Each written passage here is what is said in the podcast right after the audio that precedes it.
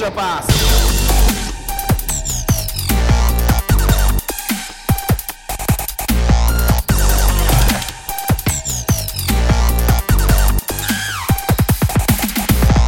皆さんこんにちはエクストラパスポッドキャストですズボンですトランスフォーマーのレパートリーが増えてきている慎太郎です。よろしくお願いします。えーオプティマスプララなんてオプティマスなんだっけ？オプティマスプライムですね。プライム以外にもなんかはい。なんですか？あマスターしたんとですか、敵役のメガトロンをね、あメガトロンね。はい、しつつありりますが、これはまだちょっとね、公開するまでに至ってない。まだまだ温めておこうかなと思ってますんで。はい。じゃあオプティマ楽しみにしてスます、ね、はちょっと、ちょっとずつ完成度上がってきてます。マジですか、ええ。いやーいや十分似てたけどね。あ慎太郎さんからあの、はツイあ、ツイッターじゃねえわ。えっと、LINE でね、あの、はいその、元々の、元ネタをね、なんかわざわざ送っていただいて、いはい。や、普通に似てるやんと思って聞いてたけど。ありがとうございます。はい。はい。えー、ということで、ちょっとね、皆さんにすごく多分、エクストラパス始まって以来、えーはい重大な発表があります。ちょっと、はいえっと、慎太郎さんからじゃあお願いします。はい。えーっと、私、えー、慎太郎ですね。えー、第2子がこの度、生まれまして、おめでとうございます。女の子なんですけどね。はい。えー生まれまして、えー、ちょっと、うん、これから、えー、半年ぐらいですかね。ちょっと、はい育休をいただこうかとはい。思っております。ちょっと大事な時期なので、えー、ねオッキーキーのこともありますんでね。うん。ちょっと、はいはいはい。あの、録音、録画しているっていう時間が取れない可能性が非常に高くなってきますのでうん。うん。うん。うん、ちょっとうん。うん、えー、エクストラパスポッドキャストの方ははい。ちょっと休止とさせていただこうかなと思います。まあ、あの、CS 前ぐらいにね、あの、復活できればなというふうには思ってるんですけど、まあ、それもね、はい。まあ、あの、子供次第というところになっております。えー今まで応援してくださった皆様、えー申し訳ありませんが、ちょっとね、あのー育休取らせていただきます。何卒よろしくお願いいたします。そうなんですよね。はい。まあ、これはもともとね、言われていたことなんで、まあはい別にね、あれなんですけど、すいません。今までちょっと皆さんにはね、言わなかったんですけれども、まあはい無事ね、えっ、と、慎太郎さんのね、お子さん二人目が生まれたということで、本当にめでたいことで、僕もすごく嬉しいんですけれども。ありがとうございます。はい。まあちょっとね、もともと慎太郎さんすごくね、ご家庭を大事にされてる方っていうのは僕はもともと知ってましたんで、はい。いや、もちろん慎太郎さんのその意向でね、えっ、と、慎太郎さんはお休みということになりますはいので、はいまあこのね、クパのポッドキャストもね、やっぱ慎太郎さんありきな部分がありますので、いやいやいや。えっと、ポッドキャスト自体もね、ちょっと慎太郎さんが復活するまでしばらくね、お休みさせていただこうかなと思ってますので、はい。今日の配信をもって、シーズンね、ちょうど始まるところではあるんですけれども、一旦ね、ちょっと、あの、無期、無期限と言いますか、まあ、大体 CS ぐらい。大体 CS ぐらい。CS ぐらいということで、はい。はいえっ、と、一応ね、あの、お休み期間に入らせていただこうと思いますので、すいません。毎週楽しみにしていただいた方、本当にありがとうございます。ありがとうございます申し訳ないんですけれどもね、ちょっとね、えっ、と、お休みしようかなと思ってますので、はいはい。ただあれでしょ？慎太郎さんのね、記事とかはね、はいあのー多分自分の時間を見つけて書くことはできると思うので、はい B リーグアナリティクスないし、まあ取材はちょっと難しいかなと思いますけれども。そうです。ね。う。うんん、スタッツの計測とか、ピックアップゲームの面白かったところとかうんうんうんうんう、んあの、いつもエクパでやってるクォーターごとのね、このクォーター注目だよっていうのところとかの、お解説記事みたいなものは、はいあ時間を見てあげさせていただこうかなと思ってるんですが、はいちょっとね、録音という部分はちょっと今回でっていう形になります。なんで一応ダイナーもまだちょっとちゃんと言ってないんですけれども、はいダイナーもね、ちょっと撮ってる分までで、えっと、あうんと3本かな、?4 そうで本かなすね。うんうん。4本ぐらいね、えーでもって、まあ、シーズン始まるとこですが、一旦ね、えっと、僕らっちの配信は、えーお休みということになりますので、はい。えーご了承ください。はい。はい。いやー、でもね、嬉しいね、やっぱりね、子供がね、はい、はい生まれたということで、おっきいきも喜んでるでしょう。ちょっとおっきいきの様子聞いてないけれども。おっきい木はね、だいぶ喜んでますね。喜んでるよ、ねはい喜んでますね。お兄ちゃんになるっていうのはやっぱりそうね。。いや、面白いのがね、これね、うんちょっとなんかミステリーなところあるんですけど、ほいほいほいこうほい。奥さんがちょうど分娩室に、今あの、コロナ対策で誰も入れないんですよ。うんうんうん。一切、あの、入院中も誰も入れない、会えもできないっていう状態なんですけど、面会できないってやつですね。そうそうそうそうそうなんですけど、えっと、こう、今まさに分娩室に入ったっていうところだったんですけど、うん。うんうんその時に、あの、オッキッキーが寝てたんですけど、急にバッて起き出してですね。で、今2階、3階建ての3階で寝てて、僕2階で収録、これからダイナーの収録やと思ってたんですけど、わざわざ降りてきまして、トントントンと。うんうんうんうん。で、何を思ったのか、そんなこと今までなかったんですけど、うんママが気になるって言い出したんですね。えー、めちゃすごくないですか？第六感ってやつですね、多。分何かを感じたんだと思います。へうん。ーそんな、もうちょっと言い方あるやろうと思ったんですけどね。赤ちゃんが来るとかさ、そういうなんか、もっとファンタジーな言い方あるやと思ったんですけど、ママが気になるって言ってましたね。ドダイレクトなど感じでういうこと？言ってきたんでどういうこと？と思って。もっとあれやろ言い方と思いながら。でもまあなんかね、子供って、うんなんかそういう第六感が働いたりするのかなっていうふうに思いましたね。はいはいはい。うん不思議な体験もさせてもらいました。そうなんだ。んいやー楽しみですね。またね、はいちょっとね、おっきき、妹おっききの、はいそうですね。妹キッキーの話も。あの、あれをまたいつかね、はい、はいできればなって思ってますんで、はいということで皆さんご了承いただければなというふうに思いますので、はいお願いしますズボンが一人でね、喋ってもやっぱ面白くないんでね、やっぱ慎太郎さんありきなんでね、はい。はい。ゲストさんお待ちしてます。いやいやいやいやいやいやいやいやいやいやいやいやいやいやいやいや僕もちょうどね、まあいろいろと、まあはいまあまあまあまあ、まあこういう時期かなっていうふうに思ってるんで、まあまあまあういい感じかなっていうふうに思ってますんで、はい。別に慎太郎さんがどうこうとかね、僕がどうこうとか全然ないんですけれども、はいはい。僕たちの都合で好き勝手やってることなんでね、好き勝手やらせていただきますのでよろしくお願いしますって感じですね、本当に。申し訳ないです、本当に。申し訳ない。は。はいい。ということで、一応しん、えっと、あれだね、まず、えっと、ボクさん、えーはい。ね、島根サノーマジックのね、解説されているボクさんとね、急遽ね、ちょっと撮らせていただいて、はい。先週の金金曜曜日日かな？うん、うん。に配信しましたので、すごい面白かったね。面白かったですね。裏話めっちゃ聞けましたしね。まあ、慎太郎さんがいろいろ聞きたいだろうなと思って、僕は結構ちょっとね、お口チャックにしてたんですけれども、うん。それでもやっぱ聞いてるだけでもめちゃめちゃ面白かったんで、はい。うん。ぜひね、ちょっとまだ聞かれてない方は、は、はい。いすごく、いや、なんか本当なんかすごい、なんだろう、かつてないほど、あの、ツイッターとかでもさ、そうコメントだったりとか、引用リツイートとかいただきまして、僕さうん。ん、やっぱりみんなに支持されて、島根のね、界隈でやっぱり支持されてるんだなっていうのをすごい感じたんで、感じましたね。いや、めちゃめちちゃ嬉しくなったんでね。ゃはい。ぜひ聞かれてない方、ぜひ聞いてみていただければなっていうふうに思います。はい。はい。で、慎太郎さんのね、えっ、と、強調の本ですね。はい。い。いよいよ、今いよいよ日発売日ですね。ですね。はい。うん。いやえーバスケットボール、勝てるセットオフェンス88はい。ですね。はい。こちらの方が、あー約200ページの 超ボリュームになっております。はい、はい。はい。もしね、あの、書店等で見かけられた際には、多分ね、立ち読みしていただいたらね、あの、面白さっていうのがね、分かっていただけると思うので、うんそのままレジに持って行っていただければとはい。思っておりますので、ぜひね。はい。ごめんなさい。勝つための最新セットプレイ88でした。失礼しました。はい。僕もちょっとタイトルちゃんと覚えてなくて申し訳ないんだけど。いやいやいはやいや。はい。だからちょっと発売になるから、ちょっとね、僕の方でもなんかちょっとやろうかなと思ってます。いありがとうございます。はい。はい。えー、だと、ダブドリですね。はい。ダブドリですね。はい。うんボリューム12の方でですね、えー、鈴木君和ヘッドコーチへのインタビュアーとして参加させていただきました。はい。なかなかのページ数のあるボリュームになってますので、ぜひね、うんあの、ご購入、ご一読いただければと。そして、はい布教いただければと思っております。ははいい。よろしみお願いします。はい。はいい、いやー、これもうなんかドキドキして読めないんじゃないのかなってちょっと思ってるよ。だって。やいやいやいやいやいやさんが、あの鈴木君がヘッドコーチだって B リーグのヘッドコーチの中でも、そうね。重鎮中の重鎮重鎮中の重鎮で、一番僕はちょっとなんか1対1で話せないだろうなってちょっと思っちゃうようなヘッドコーチとね、話はちょっともう多分スリリングな気持ちで多分読むことになると思います。全然ねでもも嬉しいっすよ。はい。うん。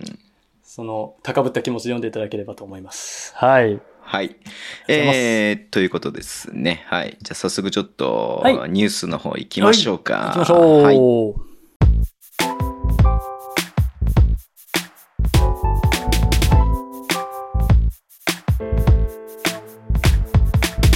じゃあニュースですね。はい。プレシーズンマッチがね、いろいろと行われてますけれども、ちょっとお便りいただいたんでね、お便りの方を読ませていただきます。えー、ズボンさん、慎太郎さん、はじめまして、こんばんは。はい。新潟アルビレックス BB ブースターのカズと申します。はい。本日9月の20日に、えープレシーズンマッチ対愛媛オレンジバイキング戦、うんえー岡本飛龍選手のブザービーター逆転勝利で興奮しております。はい。大学時代のからのファンなので新潟に来てくれるのは本当に嬉しいです。はい。フロントのごたごたでネガティブなニュースが目立っていた、えー新潟ですが、コービー・ハラス選手や、私の遠い遠い後輩である遠藤前選手おのう入団もあり、シーズン開幕が楽しみです。いつか新潟のゲームのピックアップお願いします。セットプレイ本、えーごめんなさ、はいい慎太郎本。ミステリーコーナー、慎太郎さんの解説デビューも楽しみです。お体に気をつけて頑張ってください。すいません。ちょっとこの後お休みさせていただきますけどね。は いたまにやるかもね。うん。でたまにやるかもね。慎太郎さんが急に、あ、今日できますとかってね。そうそうそうそう言ってやるかもしれないんで、はい。はい。突発的にややってもいいかなと思ってますんで。はいいやー、新潟のね、試合、僕も愛媛にね、やっぱ山本修介がいるんで、ちょっと注目して今日見てたんですけれども、ゲームとしてはすごく面白くて、まあ、あの、新潟が先に出たんだけれども、うん。えっと、その後ね、愛媛が追いついて、4クォーターは愛媛がね、8点リードでスタートして、まあそこからね、すぐにリードして、えー、ありで、えっと、追いついて、最終的に1点差の場面でね、遠藤前選手が、あのーちょっとコントロールした中でね、どん詰まりになったところ、逆サイドのコーナーにいる岡本飛龍にね、えーパスをして、えーワイドオープンで、はい。で、スリー、コーナーからのスリーを決めて、はい。新潟が逆転勝ちという、いや、これはもう新潟ファンからするとたまらない展開のね、試合だったんですけれどもいやでもね、愛媛も本当にすごく今シーズンね、良くて、うん。なんかそのなんかきっかけでいいっすよね、なんかね。そうそう。選手のラインナップだけ見るとさ、やっぱそこまでかなって正直思ってる部分あったんだけれども、やっぱすごく良くてね、この愛媛 B2 でも活躍するだなと思いますし、うん。新潟はね、さっき言った遠藤前選手ですよ。ねはい。大阪にちょっといましたけど、プレイタイムなかったんでね、どそううなっちゃうのかなと思ってましたけども、いやもうエース級の活躍、スリーポイントは入る、ドライブはいい、メイクできる、ディフェンスもいいっていうね、いや、こんないい選手だったのみたいなのをね、発揮してますんで。いや、やっぱりね、やっぱね、う新潟って見つけるのよね、ガードの選手をね、やっぱねそうだね。うん、見つけてくるんすよ。まあいろいろフロントのごたごたあったんですけど、このスカウティングとかね、そういったところは間違いないですからね、新潟って。んそうだよねそこはね、本当にすごいなというふうに思いますよ。う。うんん。いや、毎年毎年抜けては入れ、抜けては入れでね、いい選手どんどんどんどん発掘してるんで。そうそうそうそういや、最後1点差でどん詰まりになってコーナーはしょうがないですね。それもしょうがない。そうそうそうそう。だから、愛媛の、その、岡本飛龍のね、あの、デはいィフェンスマン、多分、都市の選手がディフェンスマークマンだったんだけども、要は、その外国籍使ってくるだろうなと思ったみたいで、ゴール下にいたんだよ。ゴール下にいたのね。うんだから、えっと、結局、そのね、スイッチというか、違う選手がクローズアウトに行ったんだけれども、はい、ローテーシ間に合わなくて。そうそうそうそう、ん間に合わなくて、みたいな感じで。いや、あの場面だったら、うん、しょうがない。まあ、外、1点差ならば、特にそうそうそうそうそう。外国籍ゴリゴリ来て、まあ、うんファールもらってぐらいの感じで考えてたと思ったんだけども、そまあ、そこからね、こう、まさかのコーナー3という。そう。いや、うん僕、普通だったら、ファールもらいに打つっていう選択肢が一番ね、あうんうんうんうの、んいわゆるベタなところではあると思うんですけどうんうんうん、確率的にね。う。うんん、そこをキックアウトに振るっていう判断いは試合見てないですけど、それ聞いただけでもう素晴らしい、あの、プレイメイクだったなと思いますよ。うん、本当にそう。だから、遠藤選手に関しては、マジでちょっとね、今シーズン、注目ですね。えーな、そう、注目と言いますか、うんまあ、その、ルーキーシーズンなんでね。まあ、ルーキーとしてもすごく活躍し、新潟、特にこう、プレイタイムね、もらえるっていう、うんもらえるというか、勝ち取れるとは思いますんで、うん今の活躍を見れば、はいすごく注目だなっていうふうには思ってます。うん大阪もちょっと悔しいですよね。今ちょっとガードの選手が立て付けに怪我しちゃったじゃないですか、今。大阪、ね今、今。うん、だから遠藤選手、いやー、これはちょっと逃しちゃった感は出ちゃいますよね。まあそうだね。ううんそれはそれでね、まあ、それもリーグなんで。はいはいはいはい。うんそうですね。じゃないですかね。まあ彼も地元元地元出身かな、多分ね。うん、新潟出身なんで、うん。うんまあそういった意味でもやっぱり、えー、いいんじゃないのかなっていうのはやっぱありますしね。はい。はい。で、えっ、と、お、お、お、あ、そうだ、あと外国籍はやっぱいいよ、結局ね。エアーズ、うんロスコアレン。いやでそうよネパウェがどうハマるかなと思ったけど、今日見てたらネパウェが本当に躍動していた。あ、そうなんですね。そう、良かった頃のネパウェが戻ってきたなっていう感じがすごくしていて。うんうんうんうんうんいやエアーズこれは侮れないね。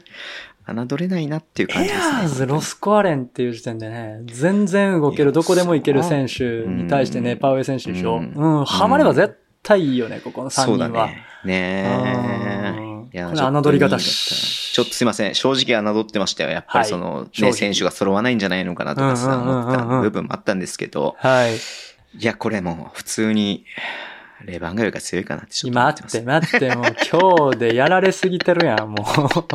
東北カップでやられすぎてる。ちょっとね、今日は東北カップのね、あの、決勝の日なだったんで、ちょっと僕はいのメンタルはあれですけれども。はい東北カップは秋田が優勝しました。おめでとうございます。おめでとうございます本当にありがとうございまうんす。強いはい。はい。すいません。じゃあ次の話題行きましょう。えーと、ズボンさん、えー、慎太郎さん、こんばんは。久しぶりにメッセージいたします。キン、キン、キンです。おお、お久しぶりです。お久しぶりです。先週我らがサンロッカーズ渋谷とアルバルク東京のプレシーズンマッチが行われました。はいお互い出場しない選手もいた中、リーグ戦では状況も変わると思うので、結果次第では、結果自体は悲観していません。うん。それにサンロッカーズはほぼ継続路線のため、その点では分があるかと思います。うん。ハレルソン選手が戻ったことで、外からもさらに狙いやすくなりますし、新加入となる高橋光陽選手もこれから楽しみです。うん。それでもアルバルクに感じたことは、これはシーズン始まったら怖い予感という恐ろしさ。お二人は試合ご覧になったでしょうか？そしてどのように思われたでしょうかということで来てますけれども。はい。で、今日はね、ちょっとピックアッはいプして話そうかなと思ってるのがこの試合です、ね。はい。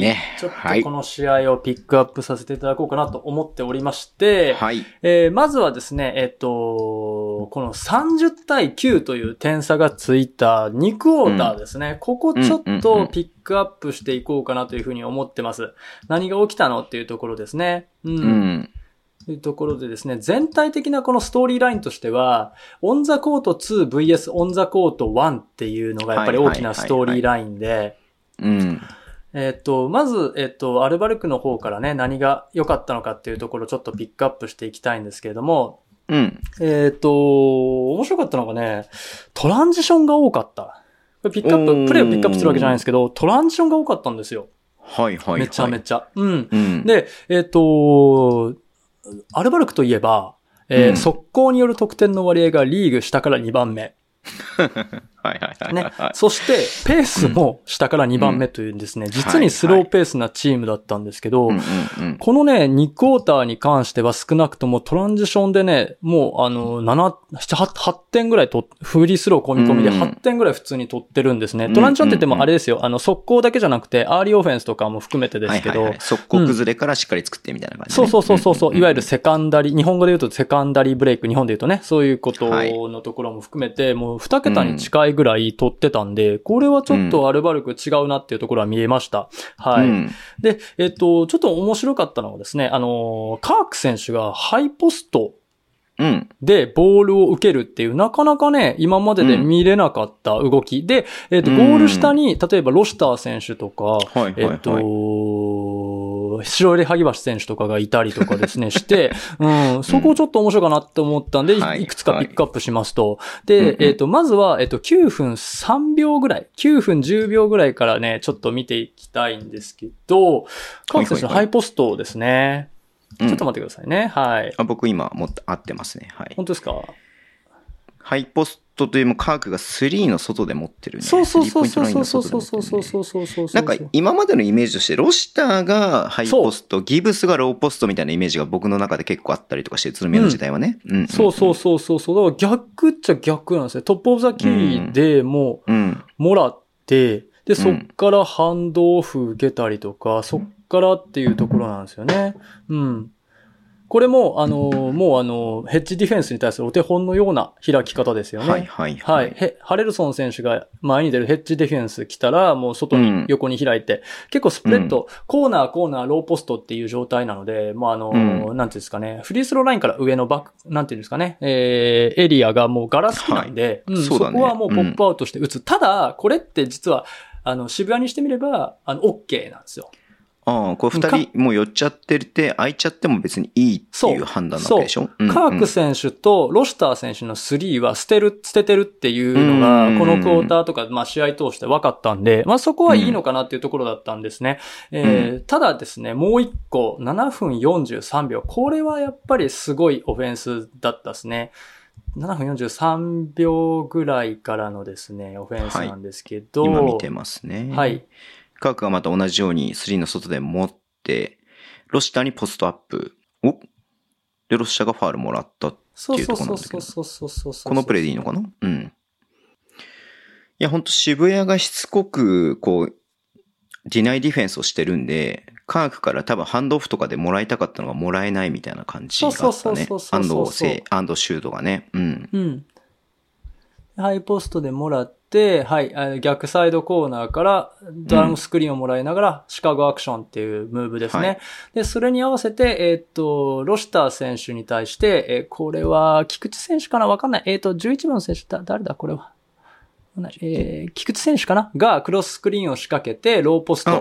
で、そしてクロススクリーンをかけた選手って、コーナーとかに行くかと思いきや、みんな45度とかウイングに行くんですね。なので、ゴール下のエリアがもう2エリアぐらい全部空いてるんですね。うん。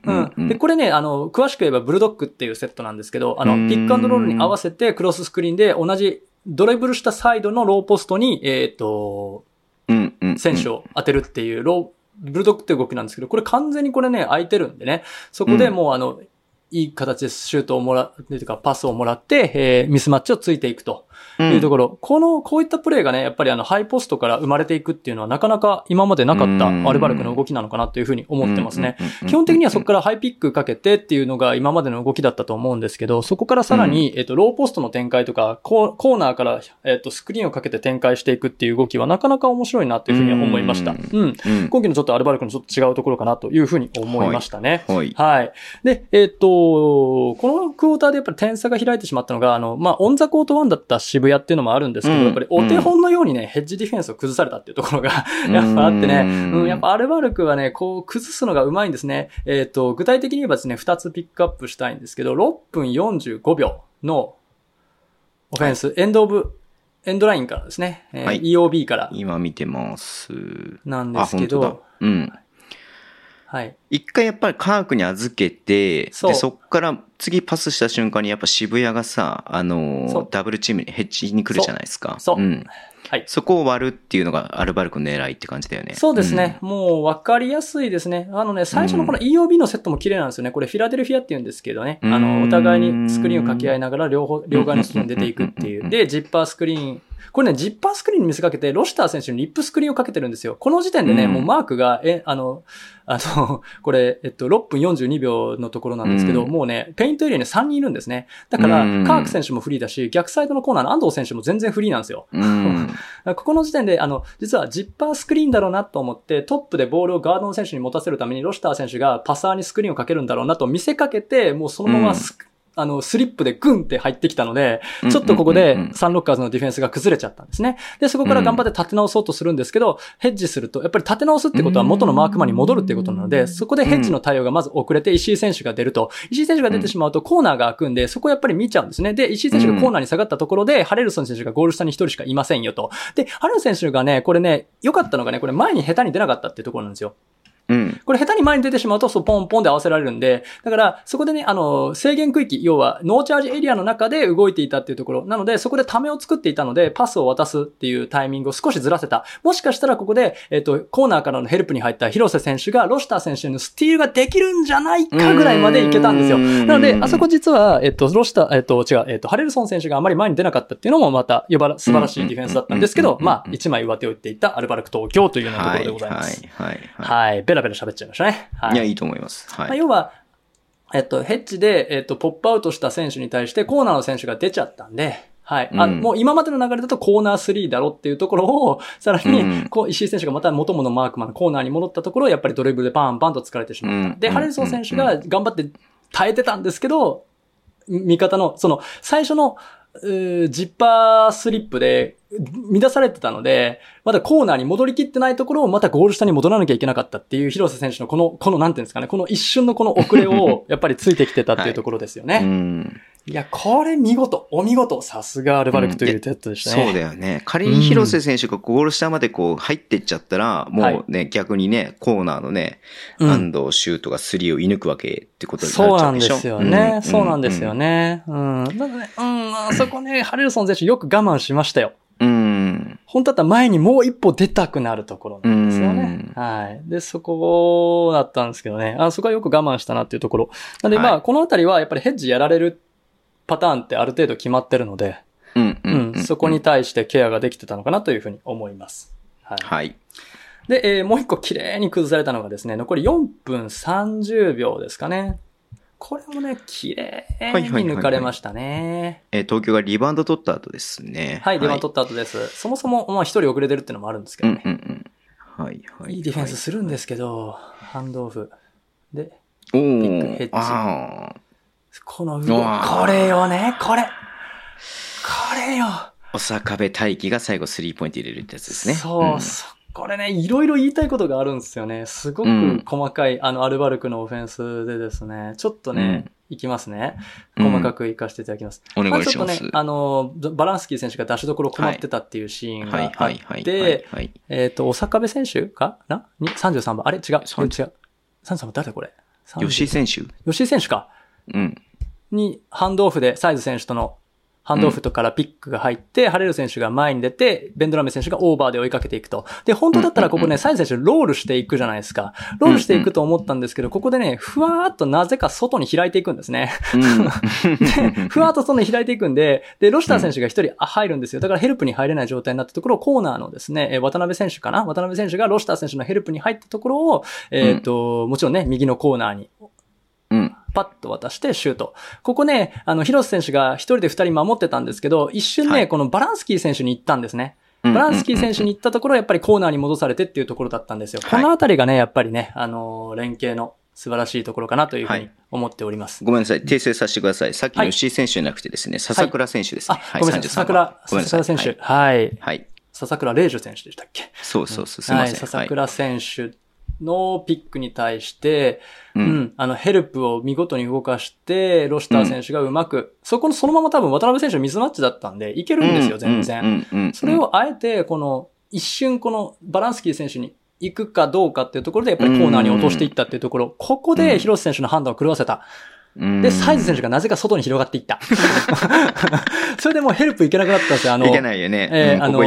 西野選手がね、ヘルプ行けなくなっちゃって。ついていかなきゃいけないからね。そうそうそうそうそうそう。で、それでもアウトナンバーを作ったままっていうところだったんですよ。うわー、さすがというところ、そうだね恐ろしい。はい。スペース的にはやっぱりまあ、外に開いてもいいけど、サイズそこに行っても何の仕事もできないからねって話になそうっちゃう。そうそうそうそうそうそう。でも、まあ、あのーその、それ偉かったのがね、あの、コーナーに行かなかったんですよね。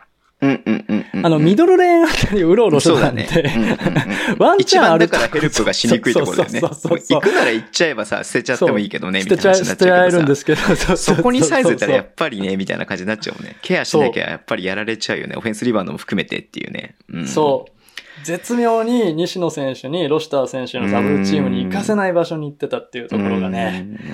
うん。これは、出来上が、仕上がってますよ、これ。このワンプレイ見るだけで仕上がってるのがわかるね。はい。うん。どうですかね。あとね、美しかったアルバルクのセットは残り1分58秒ですね。これはもう何の言うこともないです。美しい。とにかく美しいセット。これ多分ね、見た1分らびっくりする58秒からの、い EOB タイムアウト後かな？うん。サウンドラインアウトバウンズですね。うん。これはね、あまりにも美しいわ。インバーテッドスタッカーって言うんだけどね、セット名的には。あ、そうなんだ。うんんサイズが髪切りすぎて誰だかわかんない。あ そうっすね。はい。ああ、くわー。くわーこのシーンね。くわーでしょ。だってさ、才能、サイドのインバウンズでさ、はいそのままアリウープなんてさ。そう。なかなかないよ、サイドラインで。うんで、えーやっぱりね、あの、細かく言っていくと、えっ、と、まず2枚のスクリーン、サイズ選手とね、カーク選手を使って、えっ、と、1人飛び出していくというところ。で、そこからね、ボストンっていう形で、あの、まず最初のス、スなんて言うんだな、えっ、と、ごめんなさい、ボストンじゃない、フォイルアクションって言って、2人、ダブルスクリーンを使って、はいはいはい2人、クーン、クーンとうんうんうんうん抜けていく。ごめん、サークルアクションだ。サークルアクションだ。プーン、プーンって抜けていくところ、小島選手うんが、カーク選手のスクリーンを使うと見せかけて、マカドゥ選手にスクリーンをかけると。で、さらにここでね、あの、このビッグマンのロシター選手かな？ロシター選手かな？ビッグマンね。違うわ。えっ、と、誰や？えっ、と、サイズでしょサイズ選手か。サイズ選手もしっかりね、これね、あの、ゴール下でスクリーンをかけてるので、ね誰もね、ヘルプに行けないんだよね。うん西野選手にしっかりスクリーンかけてるから、ヘルプに行けない状態。さあ、クラクさん二人飛び出して、はい。で、小島選手がマカドに四角スクリーンをかあけて、スパーンですよ。さっきからこのスクリーンを使うと見せかけて使わないみたいなプレーがね、うん、多くて、これは美しかったですね。はい。あっぱれ。でござましたなかなか見ないですね、この絵のは。う。うんん。サイドラインからのアリウープ。うーん。うん。多分これブザービータープレイだからね、大体。そうだよね。スペシャルセットみたいな感じでさ、そうそうそうそうそうそう。残り時間さ、0. 点何秒とかさ、そういう時にやれたやつでしょ、これは。だから、いわゆる。うんウィニング、ウィナーってやつですよね。タップで入れちゃっていいってやつだよね。そうそうそうそうそうそうそう。ううんいや、これはね、すごい。うん。よかったですね。といったところで、やっぱりあの、インサイドの有利とかね、あの、スクリーンプレイのうまさとか、チームオフェンスのうまさによって、ちょっとじりじりと点差を広げられてしまった。うん。で、渋谷の方もね、良かったんですよ。お、なんたってね、あのね、西野せん、僕のね、レビュー通りも西野選手を徹底的にしごくっていうね。はい。はい。まずロシターにつかせ、サイズにつかせ、カークにつかせるっていうい。うん。ね。地獄の千本ノックがね。うん、そうだね。だから、その渋谷はさ、その日本人ビッグマンがいないじゃないですか。そうそうそうそう。そこの部分を西野選手にやらせようっていうのはちょっと見れたプレシーズンマッチだったなっていう感じしますよね。そうそうそうそうそう。そうなんですよ。で、うんえっ、と、オンザコート1をですね、8分30秒ぐらいからずーっとずーっと試して、ちょこちょこね、ハレルソン選手も入ってきたんですけど、基本的にはオンザコート1の時間帯をしっかり取っていたと。で、うんえっ、と、面白かったセットとしては、多分初めて見たかな、渋谷でっていうところで言うと、えっと、ファーストオフェンスかな、2クォーターの9分45秒ですね。2クォーターの9分45秒の、ホーンズ系のね、あの、はいはいはいはいホーンズ、かな？スタッカー系かな？の、ちょっとね、面白いセットが1個一番最初のセットかな？そう、うん9分45秒、一番最初のファーストオフェンスですね。ああ、ホーンズっぽいね。確かに。でしょ？ホーンズっぽいですよね。形としては。うんうんうんうん。ああ、なるほどね。うん。これも綺麗な、僕のね、好きなオフェンスですね。うんうんうんうんピックアンドロールしたロールマンの選手がスクリーナーになるっていうのを立て続けにやっていくっていう、すごくね、僕の好きなプレーなんですけど、ちょっと解説させていただきますね。まずは、えっと、ホーンズ、スタッカー系なんですけど、スタッカーで、えっと、使わずに渡辺選手がリジェクトをすると。で、バックドアを仕掛けると。で、そしたら、えっと、ハレルソン選手がトップに抜けていく。まあ、ボストンっていう動きなんですけど、そこからフリップですね。えっと、うん渡辺選手と、えーハレルソン選手のハンドオフが始まると。で、そこでね、うんうまいのがね、何気にきっちり、その、スクリーナーのディフェンダーである、えー選手を、あの、マカドがしっかりスクリーンしてるんですよね。マカドがねそうそうそううんうんうん。で、そこでズレを作って、2-on-1 にしたところで、えっと、えー、8番の西、あ、8番の選手、さえっと、えっと、ごめんなさい。まだ、えーちょっと待ってくださいね。えー、ブースターこれは誰だ？高橋選手だ。そうだ、8高橋光か番高橋選手だ。うんうんそう。高橋選手が、えっと、ハンドオフした選手に対して、えースクリーナー、スタック、は、ハンドオフって言ったりするんですけど、そこでスクリーンをかけて、さらにそのロールマンが、えーのマカドゥが、高橋光陽選手に、スクリーンを仕掛ける、スクリーンザスクリーナーの形になっていくっていうね、これはね、綺麗なセット、初めてサンロッカーズで見たかなっていうセットですね。でうん、ちなみに、こう、あの、実況の松本さんがですね、えっと、ハンダ、えードリブルハンドオフの後にピックアンドロールにするムーブの名前何でしたっけ？失念してしまいましたっておっしゃってたんで、えっと、うん一応言わせていただくと、あと、えー監督、まあ、ベタに DHO ピックって言ったり、ベタな言い方するんですけど、DHO ピック。うん、っていうベタな。な言い方をしますよね。うんで、それ以外だとマイアミっていうプレーですね。あ、マイアミ。うん、はいそれは聞いたことあるね。うん。ハンドオフした後にピックアンドロールっていう、うんうんうん。ハンドオフして渡した選手にもう一回ピックアンドロールで締めるっていう動きうん、は、うんえーマイアミっていう海外ではヘッドコーチも多いですね。はい。はい。うんというところで。はい。これすいませんけ最終的にショットを打ったけど、はい仮に打てなかった場合に、はいマカドゥがさ、はいこれ渡してペリメーターっていうのも全然ありな感じになるもんね。この展開としてはね。。そうそうそううそう。で、も、もっとね、このね、あの欲を言うならば、そこでマカドゥ選手が走り込んできたので、ハレル選手選手は外に抜けてもよかったのかなと思います。あーまあ、うんカークとサイズが残っちゃってるからね、最終的に。そうそうそうそうゴール下にね。そう、ん2対、駆け込んできたマカドゥ選手に対して2対1の状況になっちゃってるんで、うんハリソン選手、うんあそこでうん、迷ったと思うんですよ。打つって見えたから、リバウンドポジションにリバウンド行かなきゃっていう入ね。ったと思うんですけどもしあれだったらちょっと外に抜けて、あの、うんスリーポイントの目を残しておいてもよかったのかなっていうふうには思います。。うんうんうん。はい。いやー、よかったですね。はい。で、えーっと、えー、やっぱりね、あの、オンザコート1でのグッドディフェンスっていうのも渋谷たくさんありましたんで、そこまでいくつかピックアップさせていただきたいんですが、残り7分20秒までいけますか、ほいほいほい。はい、広瀬選手のナイスディフェンスですね、これも。これまたね、エンドオブバウンズですかね。はい。今始まります。はいあオンザコート1じゃなかった、ハレルソン選手が入ってきたハレルソン入ってきたね。うんこれでオンツーになったんだん。あ、そうか。で、西野選手が3つやっちゃったところだ。あ、そうかそうか。う。うんん。西野くんが一旦ベンチへ。ははいい。えー、あーで、小島元気に、あーで、ロシターにゴール下行ったけど、攻めきれない。え、スイッチした。ロシター対広瀬。ロシター対広瀬。ロシター対広瀬。トラベリング。トラベリング。これね、言わないかんことがたくさんあるんですよ、ディフェンスで。いやーお願いします、お願いします。はいはいはいうん。これね、すごいのよ。まずね、ボール出した後にさ、えっと、ごめんね。えっと、ちょっと待ってくださいね。ハレルソン選手が入りまして、ボールがこれから出ます。で、うんロシター選手がね、こう、スクリーンをして外に出すところなんだけど、で、ここで、えっと、ハイポストでロシター選手がもらおうとする動きに合わせて、パサーの選手がスクリーンを仕掛けるかのように動いてゴーストするんですよ。で、ここにに対して石井選手がバコって反応するでしょ？コーナー捨てて。この石井選手の反応ですよ。この複雑なスリップ、ゴーストスクリーンに対しての反応。で、すぐに戻るんですね。うんコーナーに。で、そこから行き場所がないからハイピックに切り替えて、で、残りショットクロックが7秒、8秒とか7秒なので、ここはスイッチするんですよ。スイッチ正解なんですよ。で、うんさらに石井選手が見る、あの、ロシター選手に、はい、ハイポストのダブルチームと思って、コーナーの、これ、えっ、と、菊池選手かな？がバックドアするんですよ。で、それに対してまた石井選手反応するんですね。反応してるねそう。うんで、さらにそこからまたダブルチームに行くんですよ。そう。このね、石井選手の一連の動きっていうのがやばすぎるんですね。うーん。うん。この7分20秒の石井選手の動きを見てるだけでサンロッカーズブースターご飯食べれるぐらいのディフェンスの動きなんですよ、これ。そうだねこれはやばいね。バックドア呼んでしっかりね、ヘルプ入った後にまたダブルチーム行くっていう。はい、もう僕この動きしただけで息上がりますね。もうぜいぜい言ってると思います。いや、すごいよ。このディフェンスは本当にね、素晴らしいね、あの動きでございました。はい、うん。お見事ですね。お見事でございます。はい。うん。まあこういったね、いいディフェンスもあったんですけど、やっぱりね、うん。あのヘッジを崩されたりとか、ね、うん。えー、巧みなアルバルクのオフェンスに徐々に徐々にやれてしまったっていうクォうんーターだったと思います。ただね、あのー西野選手めちゃくちゃ千本ノックやって頑張ってたんで、うん、オンザコートなんで、いい、あのね、セット、いいオフェンスもね、ザ・ファイブアウトっていうオフェンスもね、結構あったんですよ。うん。これ最後一個いきますか？うんザ・ファイブアウトっていうオフェンス。これね、なんていうそのセットでもなくて、ただのモーションなんだけど、5分30秒ぐらいのオフェンスなんですけどね。うん。また西野選手が出てきてから、オンザコート1の状態ですね。オンザコート1の状態。あの、ファールを、お坂部選手のファールはい。で、あー、なるほど。そう。で、西野選手が入ってくると。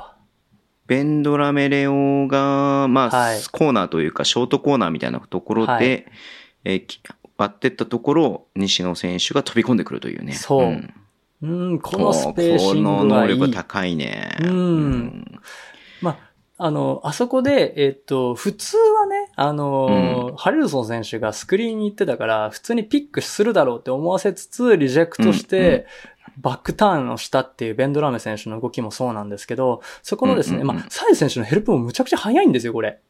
うんうんうん。サイズ選手のヘルプもむちゃくちゃ早いんですけど、そこに合わせた西野選手。で、さらに、小酒部選手がそこのヘルプに入ったので、またここで石井選手がトップに抜けていく。この動き。で、さらにダブルクラッチして、シュート。やっぱりね、あの、僕、レビュー記事でも書きましたけど、西野選手ってこの、あの、体の使い方っていうところがね、やっぱり、あの、ステップワークと、この、ボディバランスっていうところが素晴らしいので、そこの動きがよくね、見れたプレーだったかなというふうに。うん思いますもうね、もう言った人だからもう育てる気満々もうここは大事に育てていかないきませんよっていうところをもう、もうね、もう、あの、届いたかのようにね、もうとにかく育てるっていうね、ガンガン行くっていう。西野選手で行くぞっていうところがね、見えて僕はね、嬉しかったです。このプレーを見て。はい。はいいいね。だってマークマンサイズだからね。そうだよね。だからこのゴール下で待ってるのがサイズだね。それをちゃんとかわしてね、レイアップできてるっていうのはすごいことだよね。そこなんですよ。体の使い方。いや、素晴らしかったですね。うん。うん。というところで。はい、はい、僕が気持ちよくなったところでおしまいと。はい。ですね。はい。ありがとうございました。ありがとうございます。えー、すごかったね。どうしまあ、アルバルクに関してはやっぱね、その、まあ、あのー、開幕戦をやるっていうことでね、やっぱ注目はみんなしてるとは思いますし、はい、補強もね、うん、あれなんで注目してると思いますけれども、はい。はい、まあ、あのー、何？初お、まあ、一般のね、そのバスケットライブでは初お披露目ってことだったんで。そうですね。うん。うん。その、やっぱそのトランジションが多かったっていうのはちょっとね、あの、気になるところではあったりとかもしますし、うん、はい。まあ、これにちょっとね、ジョーダン・テイラーがまだ入ってないので、どうなってくるかなっていうのもありますし。うん、そうですね、うん、で、田中選手このクォーター見てないですしね。ああ、そうだね。うん。うん、だなんかその、結構、悪の強い選手が多くなってきたなっていう感じはするんだけれどもさ、うん結局、結局やってることがアルバルクのバスケで、菊池選手だったりとか、うん、あ、あのー、えっと、小島元気だったりとかっていう、うん、その辺の選手がやっぱり結局重要だなっていうのを改めて感じるような感じが僕はすごい受けたので。うん、そうですね。うん、やっぱり、うん、アルバルクのバスケットやってるっていうのは、そうそうそうそうスペーシングバスケットとか、キックアウトのその、うん、なんて言うんでしょうね。あの、ローテーションを読んだキックアウトうん、うん。自分でいけるんだけど、さっきのロシター選手みたいに、自分でいけるんだけど、キックアウトを優先するっていうところとかね。まあ、プレシーズンだからっていうのもあるかもしれないですけど、うん、やっぱりアルバルクのバスケット見えたなと思います。はいそう、因数分解を解くかのようにね、こうパスをしたら次こうなって、そうそうそう結局ここで空いたからじゃあ打とうか、みたいな感じのね、ルカのバスケってあるじゃないですか。あります、あります。まあ、そういった面白さというかね、あの、感じも、なんかこう、匂わせながらも、なんかやっぱちょっと選手が違うから、ちょっと違って見える部分もあるけど、でもルカのバスケだよねっていうね、感じがね、やっぱしっかりしてるんで。うん、そう、ピックアップしなかったけど、残り1分21秒にね、さっきのコーナーへのパスを見せてるから、コーナーへパスをすると見せかけてウイングにっていう動きもあってね、もうね、うんきーってなるよね。そう、ウィングにパンパンって、はい、オープンみたいなね。もうね、そういうシーンもあってね、ちょっと、うんうんうん、もうね、ムキーってなれたね。強かった。楽しみですね。まあ、渋谷もね、はい、あのー、この間の、あの、ベンドラメ、レオがいない時はね、はい。あの、森ザネセクシーがね、うん。あの、ガードというか、まあ、ハンドラーみたいなのやったりとかもしてましたし。してましたね。はい。今日のさっき言った西野くんのね、その、あれだったりとか、まあ、ちょっと今シーズンすごく面白くなりそうだなっていうのもやっぱり感じさせてくれるんで、うん、うん、楽しみですね、はい。そうですね。ベンチプレイヤーの底上げっていう部分をね、しっかり見据えてる。あの、全員バスケだからもう底上げしていかないとね、ね、わ、かるんで。うん。うん。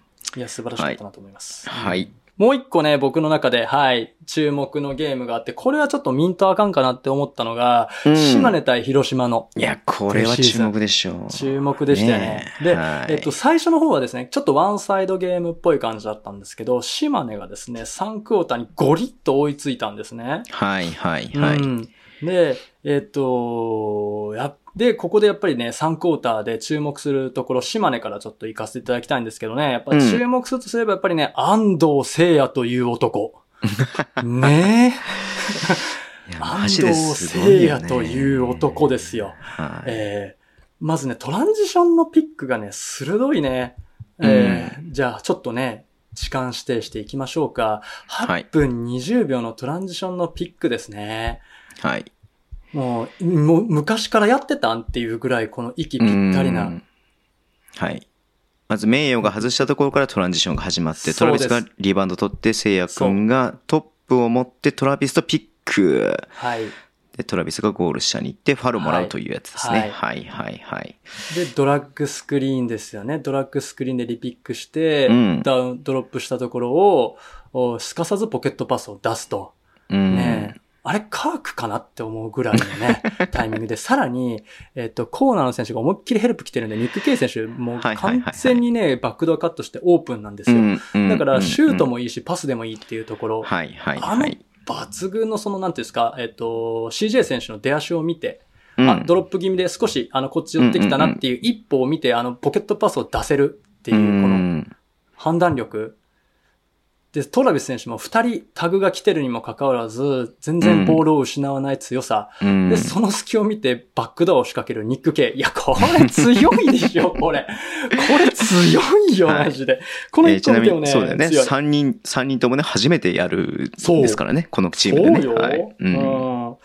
で、やっぱもう一個ね、あのね、安藤選手のね、素晴らしいトランジションがね、4分50秒に始まるんですよ。はい。いや、他にもね、まあもちろん安藤選手ハーフコートでも強かったんだけど、このね、トランジションを合わせられるってね、やっぱね、難しいっすよ。はい。てここから始まりますね。そう、ビュフォードがリバウンド取ったところから、そうっす。お、そうっす。お、レイアップするけどもお外してトラビスがっていうね、リカバリーするっていうプレーですかね。はい。うんこのスネークドリブル何？これ。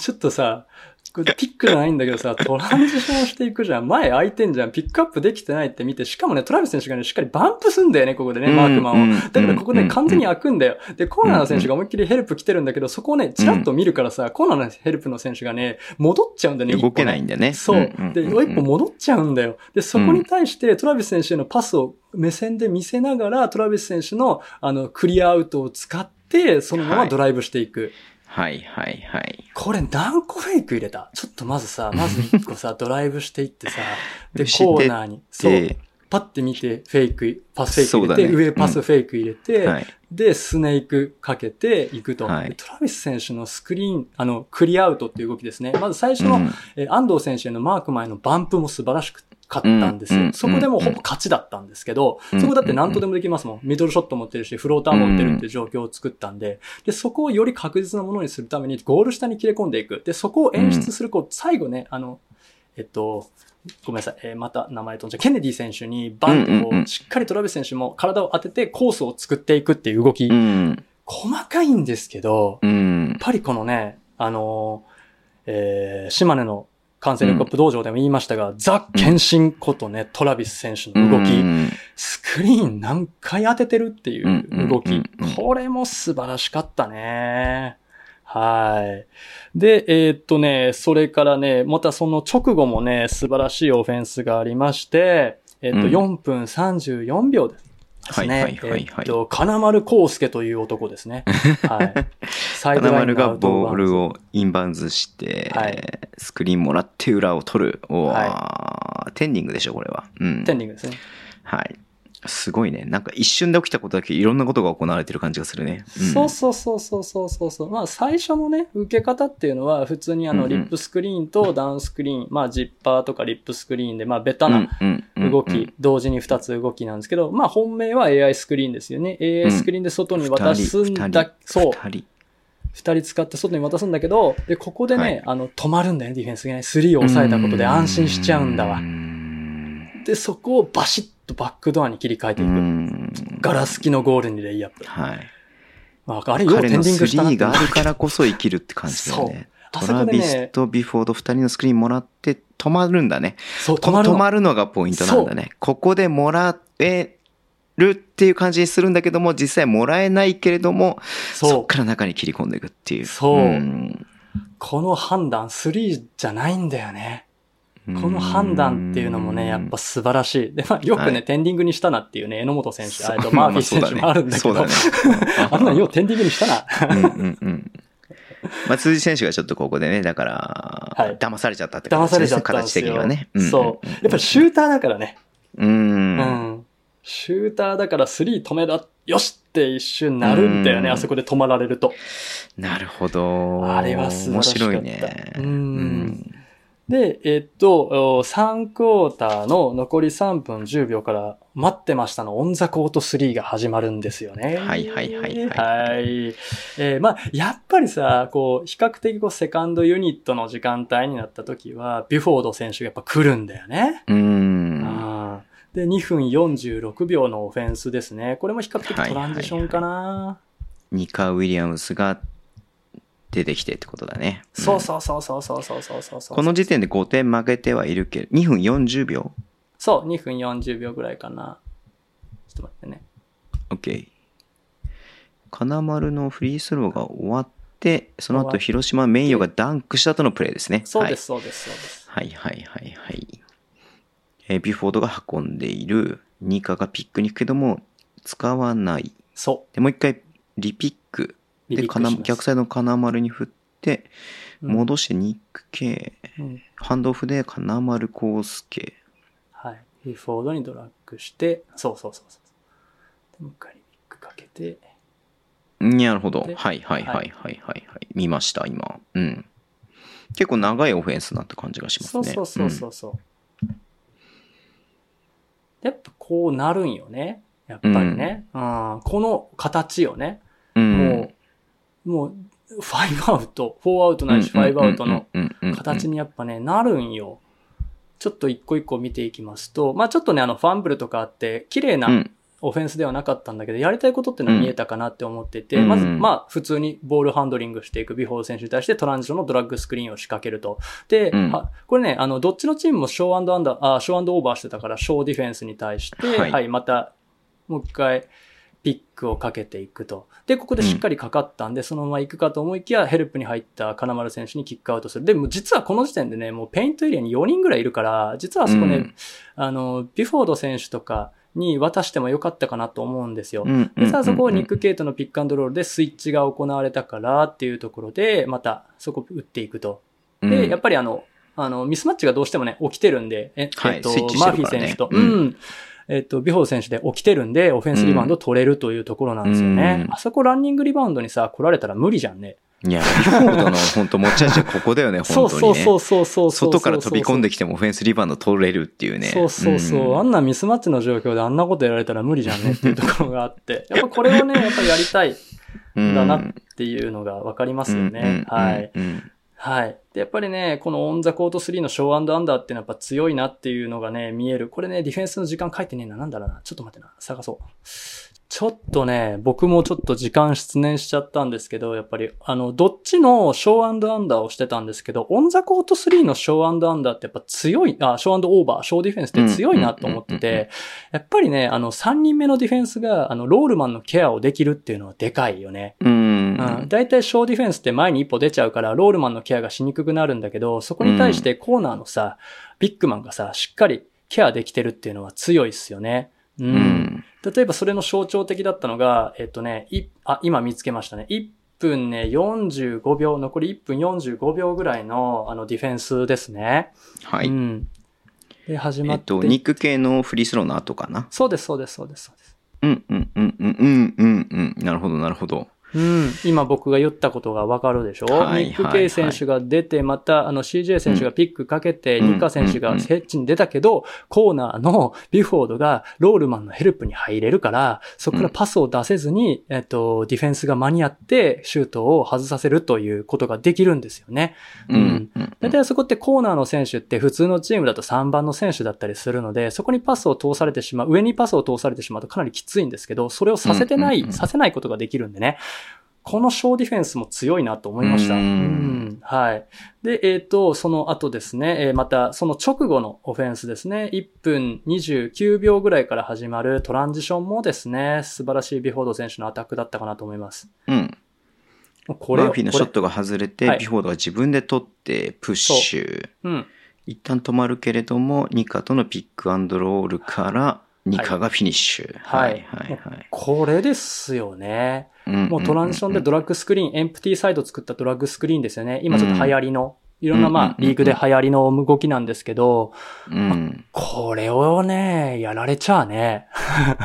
っていうところですよ。うこれん。、うん、大きな、あのー、ボクさんもおっしゃってましたけど、ビフォード選手の突破力とか、あーうんそういったところをやっぱりファーストオプションにしていくっていうところがね、このうんうんうん3分ぐらいを見ただけでもわかるなっていうのは思いますよね。うん。うーん、素晴らしかった。はい。はい。えーっと、対するですね、広島なんですけれども、うんえーっと、このね、セット、おしゃれなセットね、ありましたね。はい。えーっと、の、ちょっと遡りまして、残り9分45秒のファーストオフェンスなんですけど、これね、広島のおしゃれな、おしゃれなね、AI セットだったっすよ。最終的に辻君が打つ、あれかなそう、そうそうそうそうそう。おしゃれやったな辻選手がプッシュで一回安に戻してセット。はい。ホーンズみたいな感じなのかなそうそうそうそう。ホーンズですね。ハンドオフで、おー、なるほど。いいねうん。これはいいオフェンスだ。はい。うん、好きね、こういうの。はい。まあ、このハンドオフで名誉がしっかり、あの、あの、剥がせてるっていうのがでかいよね。そう、ん。ハンドオフで、そう、ここで、ショーしてくるの分かってるからね、そこで、うん。えっと、一旦ショーでパスをうん。うん。うん。渡すぞっていうところに対して、そこを注目させて、ホーンズの逆のね、えー CJ 選手に、うん。えっと、辻選手がリップスクリーンをかけた後に、ハンドオフを受けうに行くと。ん。これでもう、あの、完全に振り切ってますからね。はい。うん。ああいうね、動き、ホーンズからのリップスクリーン、そしてスクリーンザスクリーナーないしはハンドオフっていう動き。うん。これはね、好きね。うん。いい、おしゃれ、おしゃれなオフェンス。まあ、決まんなかったけどね。おしゃれなオフェンスだったと思いますよ。うん。はい。はいで、えーっと、広島の3クォーターのトピックで僕が気になったのは、えー、ハンドラー辻ですね。うん。なんかグラップラーバキみたいになってますけども。ハンドラー辻っていうところがね、やっぱ良かったですね。う。うんん。えっと、例えばね、残り6分のオフェンスですね。うんうん。6分い。きたい。残り6分ちょうどぐらいなんですけれどね。ごめんなさい。えっと、ごめんなさい。えっと、ファールになったね。ファールになったんで、そこからの、トラビスのファールになって。はいはい。名誉に入れて、辻くんにパス。辻くんが切ってぐー。はいはいはいはい。これでも結構広島のセットで見かける感じがするね。そうそうそうそうそうそうそうそう。うん。うんうんうん。ハンドオフ受けて、これでもグレネードハンドオフって言うんだけど、うんうんうん。下からポイって投げるようなハンドオフ。うん。本当だったら、えっと、ベースライン側に抜かせる動きなんですけど、それをリジェクトして、しっかり、うんうんあの、広いミドルレーン側に行くっていう動き。で、やっぱり日系選手もそこまでヘルプに行けないと。で、そうすると一歩出足遅れてるからそこを体を当てながうんらシュートを打ってファールをもらっていくと。ああ、うまい。うまいっすね。しっかりファールをもらいながら打っていく。この判断と体の当て方。もうガードです。はい。ガードです。ね。シューターではい。ない動きですね、うんこれね。ガードの動き、さすがですわ。はい。でもう一個ね、素晴らしかったのがね、残り3分50秒にあります。島根のフリースローの後かな。そうです。ビフォードのフリースローの後ですね。ははいい。ほい、始まります。ウォールコートで島根が結構当たってきてますね。はいうん。からの、うん CJ と辻君ハンドオフ。はいおーっとっとっとっと。結果的に入んなかったけれどもこれうますぎるでしょ、これ。かなり脅かすプレーですね。えーこれまあ、うん。セットの名前で言っちゃうと、ホーンズストロングハンドオフってね、去年レイカーズとかもたくさん使ってたセットなんですけど、まずハイポストにあげ預けた後、ボールのパスを出した選手がコーナーの選手にもうもう一人ですね、ダウンスクリーンを仕掛けて、えっ、と、もう一人のホーンズのね、ハイポストの、えっ、と、ケネディ選手かな？え、ケネディ選手？えー違う、ケネディ選手か。ケネディ選手も、おスタガースクリーン状になって、うん。えーホーンズストロングっていう動きした後にハンドオフ。これもグレネードハンドオフを渡すと。この時点でもう完全にずれてるんで、うん。はい。そのまま打てるかなと思ったんですけど、やっぱり、あのーしっかりね、あのー好ディフェンスをされたので、そこからドライブに持っていく。で、そこからうん。CJ 選手の真骨頂ですね。あの、うん。クリアアウト、ガチッとこはい。うドライブコースを作っていく。で、それを、えっと、背中で背負いながら、ファールじゃないですよ、うん。ファールを、うん。ファールを誘いつつ、その CJ 選手のドライブコースをスネークドライブで決めていく。イントゥジェイルからの、リアーバックからのスネークドリブル。うふそうだねーっていうね。見せますなと。ねえ。うんまあ、結果的にだからもう、マークマンがいない状態になってるわけですからね。この CJ のおかげでもあるし。ね。そううん。うん。CJ の真骨頂ですよ、これが。いやー。え、ガードやんっていうね。まあそうだよね。ピック、うんまあピックではないけれども、ピックのところ、ピックのような感じで相手を背負うってね、ガードがやることですからね。うんそう、ん西山選手やんとか、篠山選手やんっていう。確かに確かに。そうだね。うん。篠山選手の18番ですかね、これねう。ん。うん。やんっていうところが見えました。いやー、この第2章はね、さすがですよ。というところでございますね。島根、あの、広島の気になったというか、ピックアップするところは。うんはい。いや、これいい勝負でしたね。面白かった。いや島根も強いですね。ねうん楽しみだね。楽しみだな、この2チームと思いました。はい、ありがとうございます。いや、だからその、言うてもね、やっぱり、新しい結構こ、個人としてすごいなんか強いさ、個人が入ってきちゃったからさ、どうなるのかなと思ったけども、やっぱりね、はいさすがそこはしっかりチームプレーしてきますねっていうのがね、うん。ありますね。はい。うん。全然チームプレイ、全、色が違う、選手によってさ、プレイの色が変わるっていうのがね、恐ろしいんだよねうん。やっぱり。うん。ファーストユニット、セカンドユニットで。ちょっと違うバスケットしてくるっていうのがね。そうだね。う。うんん。で、これ面白かった。やっぱりあの、あの、あれ、あの、金丸選手のために作ったセットっていうのが1、2個しかなかったっていうのがね、やっぱりね。ね。うんうんうんうんこれはちょっと三河の時とはまた違った金丸選手の活躍が見えるなとは思いました。うんはい楽しみだね。楽しみですね。ありがとうございます。詳し現場く教えていたからは以上です。だいて、ありがとうございます。いや、もうちょっとお休みになっちゃうとこれが聞けないのはちょっと寂しいなと思って、こっそり教えて、このセットがすごかったっていうのだけこっそり後で教えて、は LINE とかで教えてもらえれば。い。わはいかりました。はい。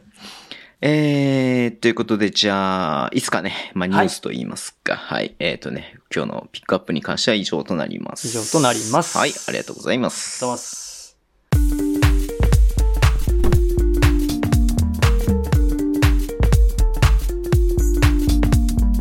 ミステリーコーナー来たねこれねはい。ということで、はい。ミステリーコーナーですけれども、はい今日も楽しみにしてましたが、何やんの？いきますよ。じゃあ、ちょっとね、はい。モノマネをさせていただきたいと思います。はい。はいお願いします。今回は一体どんな秘密に迫るのってこといい？日本には太古の昔から最大のミステリースポットが存在するよね。いい？それは？出雲。おー。出雲はさ、太古の昔から神話の国って言われてるよね。我々はこれまで神話と歴史を区別して考えてたんだよね。でもね、うん最新の考古学によってあることが分かってきたんだよね。それは神話と歴史は同じなんじゃないかってこと。ほいほいさらにほいほい。イズムという言葉はヘブライ語で最果ての地という意味を表してるんだよね。いやーもうこれやばいでしょもう日常に潜んでますからね。なんで島根県民は平気な顔して暮らしてるのって話。やばいよね、これやばいよね。やりすぎのカメラがここまで来ちゃったんだよね。これ、すごいことだよね。完全に先週やる予定だったっていう話。信じるか信じないかはあなた次第です。いや、そうだね。もう完全にすね、ボクさんとの回でミステリーコーナーやったろうかなと思ってたけれども、はい。そう。まあさすがにあの話の後にミステリーコーナーできねえなっていう流れのミステリーコーナーですね。そうですね。明らかに先週やる予定だったんですよ、これは。はい。さすがにね、いや、悪い意味じゃなくてね、あの、はい。素晴らしいお話だったんで、はい。こん。なもん挟めるかって。いうね。それこそね、伊豆、出雲大社ですか、そうですよ。なんかその神様がね、こう、うん。年に一回みみんな集まるみたいなね、はい。話で、うん。スサノーマジックもね、スサノーっていうのはね、神様の名前ですしね。そう、ん。スサノーマジックだって話なんですよ、これもね、マはいジで。はいはい。はでこれね、あのね、つまあ、ちなみにもっと言うならば、かんな、かあの、あの、出雲大社にいるのって、あの、夜寝る場所なんで、昼間いないっす。い。おー、そうなんだ。あ神張月の時、あの、あのお休みするところが出雲大社なんで、あの、お昼は別のところで会議やってます。確か。うんうんうんうん。で、あの、夜行きましょう。ね。でも夜行ってもね、怒られるかもしれないね。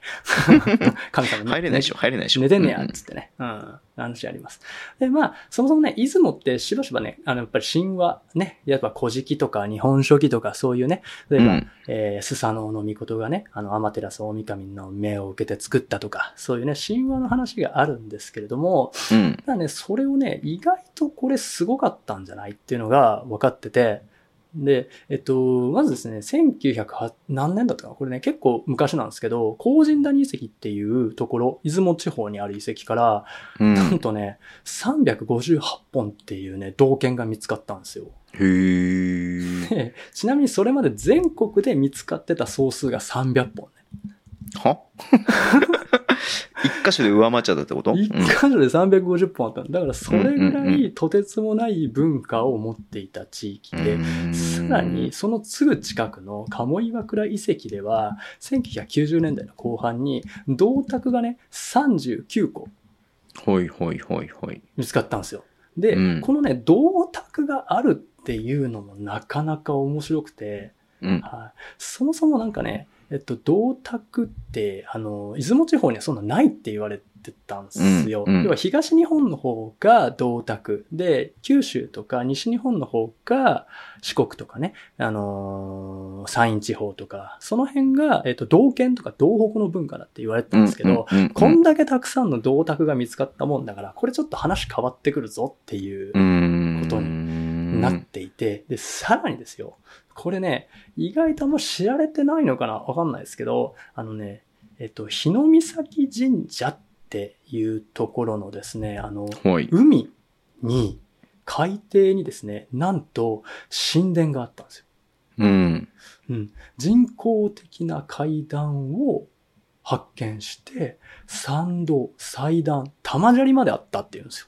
へー。で、なんかね、亀石っていうね、なんか海、亀の形にかたどった石なんかが、水深30メートルまであるって言われてたんですけど、うんでこれがね、実は、えっと、伝説で、えっとね、日の岬神社っていうのは海面上に浮かぶと。そして夕日の祭りが行われてたんだけど、その後海底に没したっていう伝説が、神話があったんですよ。うん。それが実はマジだったっていうのが、こえの海底遺跡の発見で明らかになったんですよ。海底遺跡？そう、海底に神社、神殿があったんですよ。えうんだからその伝説で、ひあの、海底に沈みましたっていうー。伝説、うんうんうんそんなんあるわけないやんっていう感じじゃないですか。うんアトランティスじゃあるまいしと。それが実在したっていうのが2016年に分かったんあ、ついさ、5年前だ、つい最近だ。そうそうそうそうそう。でね、もっとすごいのが、えっとね、大国主の神様っていう人がもと、もといたんだけど、その人から、えっとね、大和朝廷だったかな。うんうんうんうんあの、要は、天照大神に、あの、その神社の、その、なんていうの、なんていうの、その、し権利というか、ここをうちに譲りなさいという話になって、うんで、その元々いた神様はどうなったかっていうと、48メートルの大神殿。古代出雲の大神殿に、あの、隠居したって言われてるんですよ。紀元前ですよ。うん。で、40、それもまだ伝説だったんですよ。48名、そんな技術があるわけないと。うん。ね、高さ48メートルっつったら15階建てのビルぐらいですよ。そうだね。相当だね。そう、そんなもんがさ、木でき紀元前にできるわけないって思われてた。うんまあ伝説でしょうと。ね。うん。あの、あの天の岩戸みたいなもんでね。うん。あの、日食をアマンドの岩戸と言ったみたいな伝説やろと思っていたんですけど、実は、出雲大社の境内でとんでもない大きい柱が見つかったんですよ。ほいほいほい。1本1.35メートル直径の杉を3本束にしたような、とんでもないデカさの柱が見つかるんですよ。うん。しかもその樹齢2000年を超える樹齢を持った木を使って。で、さらに、えっと、これがね、実は見つかって、で、さらに、この昔存在していたであろうっていうその大神殿が、あの、今、その、たどこだったかな確かね、大林組ってあるじゃないですか。あの、建築の。うん昔からやってるさ、ものすごい古くから代々やってる建築の、そこが昔の工法で、その年輪とかその設計図を元に作ってみたんですね。そしたらできたって言うんですよ。うん。だから実際48メートル級の高さの大神殿がその大昔古代出雲にはあったんじゃないかっていうのがもう分かってきたんですよ。うんうんうん。実在したぞっていうのが分かってきたりとかしてて、そういうのもね、面白くて、で、さらにですよ、ここね、これマジで都市伝説なんですけど、あの、ノアの箱舟伝説ってあるじゃないですか。はいはいはい。うん。で、ノアの箱舟伝説って、要は、えーアララト山になんかうん、船の残骸があったみたいなニュースがちょっと前あったんですね。これは、うんなぜ山の4000メートルぐらいのところに木材でできた謎の船がドーンってあったらしいんですよ。木の破片とかが。船の。4000メートル？そう。だから、世界各地、例えばギルガメッシュ女子誌でもあるし、旧約聖書にももちろんある、そのノアの箱舟伝説。うん。船に乗って、こう、あの、そうだね。つがいを、動物たちのつがいを用意して、船で荒波をね、持っていった。もっと言うなら、えっと、シュメール文明にもね、そういう昔大洪水が、あの、気象兵器を使って大洪水を起こしたみたいな伝説があるんですけど、それを、を裏付けるものがアララト山にあったっていうニュースが、あ、起きたんですよ、それ。で、トルコと中国かなんかの研究チームが、あの、見つけたって言うんですけど、実はこれ捏造やってのが分かったんです。へーそう、このニュース自体が捏造なんですよ。アララト山で見つかったっていうこと自体が。うんそれはじゃあ一体どこに行ったのかっていうと、言うとですよ。ね。うん。その失われた十種族っていうね、昔のあのヘブライ民民族ですね。神様のあの、要はエジプトから大脱出してきて、アークとかそういうのを持ってった昔のね、あの、うんヘブライ人の人たち、失われた十種族っていうのが日本に来たんじゃないかっていう話を言われているんですけど、そこで、じゃあ、その、お出雲の地域に、実際にそのノアの箱舟とか、そういうね、あの伝説を持ったヘブライ人の人たちがいたんじゃないかって言われてるんですよ。へえ、あーそこで、あの、日本の大和朝廷と争いになって負けてしまった。だから48メートルのところに幽閉されてしまったっていうのがもともとヘブライ人のお生き残りなんじゃないかって言われてるうんんです。うん。はい。で、さらにその、だからその出雲っていうのはヘブライ語で最果てっていう意味があるからなるほど。うん繋がってんだ、そこも。そう。意味としても繋がってんだ。そうそうそうそうそう。最果ての地にヘブライ人がたどり着いて、その神話の中であの争いがあって、日本の大和朝廷とかね、日本のその現代のその天皇家とかそういったところに取って変わった地域が出雲だったんじゃないかって言われてるんですよ。ああ、なるほど。はい。そこまでね、全部繋がっていくっていうお話がね、あって、もうこれあの、半分妄想なんですけどね。うん結構言ってる人多くて面白いんですけどね。へうんーそれはその失われた十種族伝説ってあるじゃないですか。渦政とかね。うん。さんが来たとかね。渦うん政、京都の渦政とかさ。あのーヘブライ語で歌ってる歌があるとかさ。そういうのがあるんですけど、出雲にもそういうヘブライ語圏の残りが、名残がね、あるっていうのがね、やっぱね、出雲のこうミステリアスさをさらにね、増してるんですよ、これが。なるほど。はい。ぜひ、出雲ヘブライで調べてみてください。はい。そうだよね。そもそもヘブライ語と日本語ってすごい共通点が多くて。なんかもう元々は同じ言葉なんじゃないのかなとしか思えないような、なんかね、あの、近似値というか近いような言葉が多いって聞きますもんね。そううんそうんうん。そううん。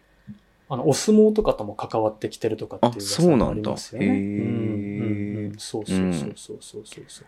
いや、まあ、そうだよね。その神話と歴史っていうところをね、まあうんちょっと、わかんないじゃんね。もうそのその時代に生きてるわけじゃないからさ。うん。でもね、それが作り話なのか、本当にあったことなのかなんてのはわからないわけだからさ。うん、そうそうそう、そうなんですよ。うん。だからちょっとね、あの、ロマンがあるね、あの、いわゆる失われた十種族の話なんかとも絡めて、出雲はそういう人たちがいたんじゃないかっていう、ね。なるほど。この都市伝説でございます。はいはいはい。まあ何かあるよね、だってね。うんあんだけのものがありますからね。そうん僕も行ったことありますけど、出雲大社。うん。いや、すごいっすね、あそこうね。んうん。だってそもそも今でさえ50、なんだ、めちゃめちゃでかいでしょ。そもそも今時点で広い、広いし、ね。広いしさ、ううんん。だからね、昔はもっと大きいものがあったとか、うん海底神殿があったとか言われても、なんか、妙に納得しちゃうというか、うんなるほどなと思いますよね。はい。はい。いやーぜひね、あの、島根への遠征の際には、そういった伝説の遺跡にね、触れてみるっていうのもいいかもしれません。はい。ミステリーツアーですね、まさに。ミステリーツはまさに。えーはい。わかりました。あはい、ありがとうございます。りがとうございます。そうそう、本当にね、あのね、ヘブライ語ね、残ってるっていう話ありますよね。なんだっけな、うんうんなんだっけな、なんか、うん、お相撲のやつとか、なんだっけな、八景を残ったとかも実はヘブライ語なんじゃないかとか。ええ、そうなんだ。そう知らなかった。そうそうそれを初めて聞いたかもしれない。そうそうそう。んとかもね、そうなんかね、まあそれもちょっとこじつけっぽいんだけど、うんうんうん。そうそう。なんかね、あの、古代ヘブライ、いつもとか、いつもっていうの、最果てとか戦闘とかそういう意味になるとかね。うん。そう、渦政が実はね、あの、ユダヤのヘブライ語になってるとか、あれで渦政って読まないでしょみたいな。でそもそもね、全く違う土地のものをさ、はいはいはいはいはい。同じものをさ、お似たような言葉で表現するっていう時点でおかしいじゃないですか。そうですね。なんか、それこそ日本の外来語文化というかさ、うんカタカナで表現しちゃうみたいな、うん 無理やりね。うん。なんか、そうはなんか札幌なんかもそうですよね。つなんかね。なんかね。アイヌの言葉をさ、無理やり漢字にそう直してさ、ね。うんうんそう無理やり当てはめたみたいなね。うん。そうそうそうそうそうそうそう。そこもね、なんか、なんかちょっと日本だったら、なんかあるかもしれんみたいなところ。そうだね。はちょっとあるんですよ。うん。い、いやー、ありがとうございます。はいいやー、そうだね。ちょっとし、ちょっと調べ、全く知らなかったから調べてみようかなっていうふうにちょっと今思って見てました。はいうん。。ということで、慎太郎さん、ちょっとの間ね、はい、あのーお休みになりますけれども、なりますけれどもはい、またね、戻ってきてくれるとは思いますんで、はい。はい。ちょっと皆さんもね、お待ちいただければなっていうふうに思ってますので、はい。うんうんうん。はい。はいちょっとね、うんあのー、期間、今シーズンはうん。育休を取らせていただきます。はい。はい。いやー、まあ、大事な時期ですからね。はいそうですね。まだ僕来て、え、意外に半年とか、あ、そうだね。うん。だと思うんですけど、ちょっと早めの、はいはい。とこで申し訳ない。でも全然全然。はい。はいいやー僕もちょっとね、お休みし、お休みしますんで、はい。はい。ポッドキャストの方ね、はい。じゃあ、そうですね。じゃあ、またあお会いできる日まで。はいえーそうですね See you guys! はい、see you guys.